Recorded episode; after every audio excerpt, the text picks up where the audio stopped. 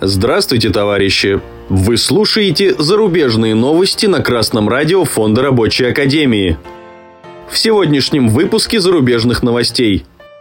Сотрудники Amazon планируют забастовки из-за оскорбительного повышения зарплаты. Масштабная забастовка остановила движение поездов в Финляндии – New Retail сообщает, что в среду Amazon заявил, что с апреля 2023 года увеличит минимальную начальную зарплату для своих сотрудников в Великобритании на 50 пенсов до 11-12 фунтов стерлингов в час, но сотрудники компании отвергли такое повышение зарплаты и потребовали минимальную зарплату в 15 фунтов стерлингов.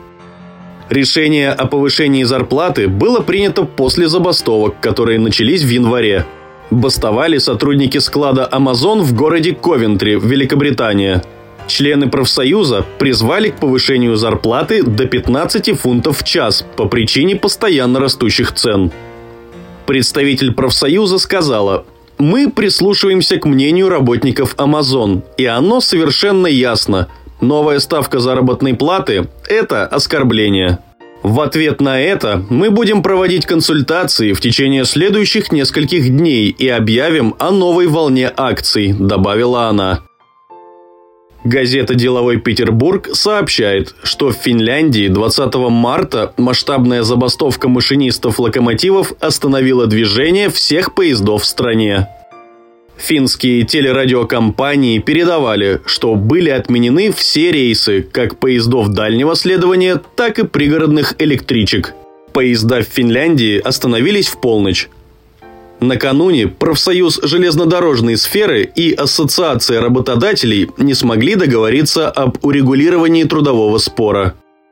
Одним из вопросов трудового спора является повышение зарплаты машинистов – в среднем машинист локомотива зарабатывает 5000 евро в месяц. Разногласия возникли из-за структуры прибавок к зарплате и сменного графика работы. Также идут переговоры по поводу социальных гарантий, в том числе по поводу отпусков по семейным обстоятельствам. Уважаемые трудящиеся, в какой стране мира вы бы не работали, улучшить условия труда вы можете только сплоченными, организованными действиями большинства коллектива. Если у вас еще есть надежды на благородство руководства, то знайте, что для вас у них всегда заготовлены рассказы про трудную ситуацию, кризис, что денег нет ни на что, и чудом удается сохранить рабочие места. Когда вам будут рассказывать о том, что предприятие работает в убыток и еле справляется с обязательствами, спросите у ораторов, а зачем тогда собственники предприятия платят менеджерам такие большие деньги, если они не могут добиться поставленной им цели – извлечения прибыли?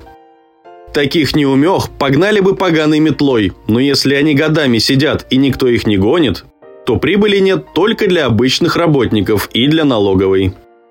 Выводить прибыль можно разными способами. Например, через неадекватно высокую оплату товаров и услуг обслуживающих компаний, которые подконтрольны собственникам предприятия или руководству.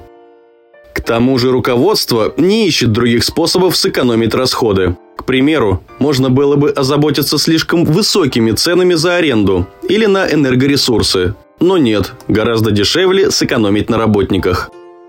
А то, что это ухудшит им жизнь, их не волнует. На дворе рыночная экономика. Ищите более высокооплачиваемую работу, скажут они.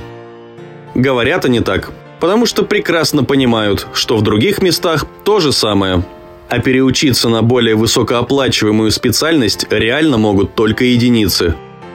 Так почему работники должны думать, где работодатель возьмет деньги на повышение зарплат – Работники Amazon в Великобритании и железнодорожники в Финляндии сообща борются за повышение зарплат, чтобы сохранить свой уровень жизни.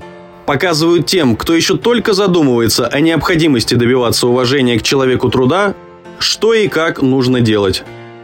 Берите с зарубежных коллег пример и начинайте организовываться.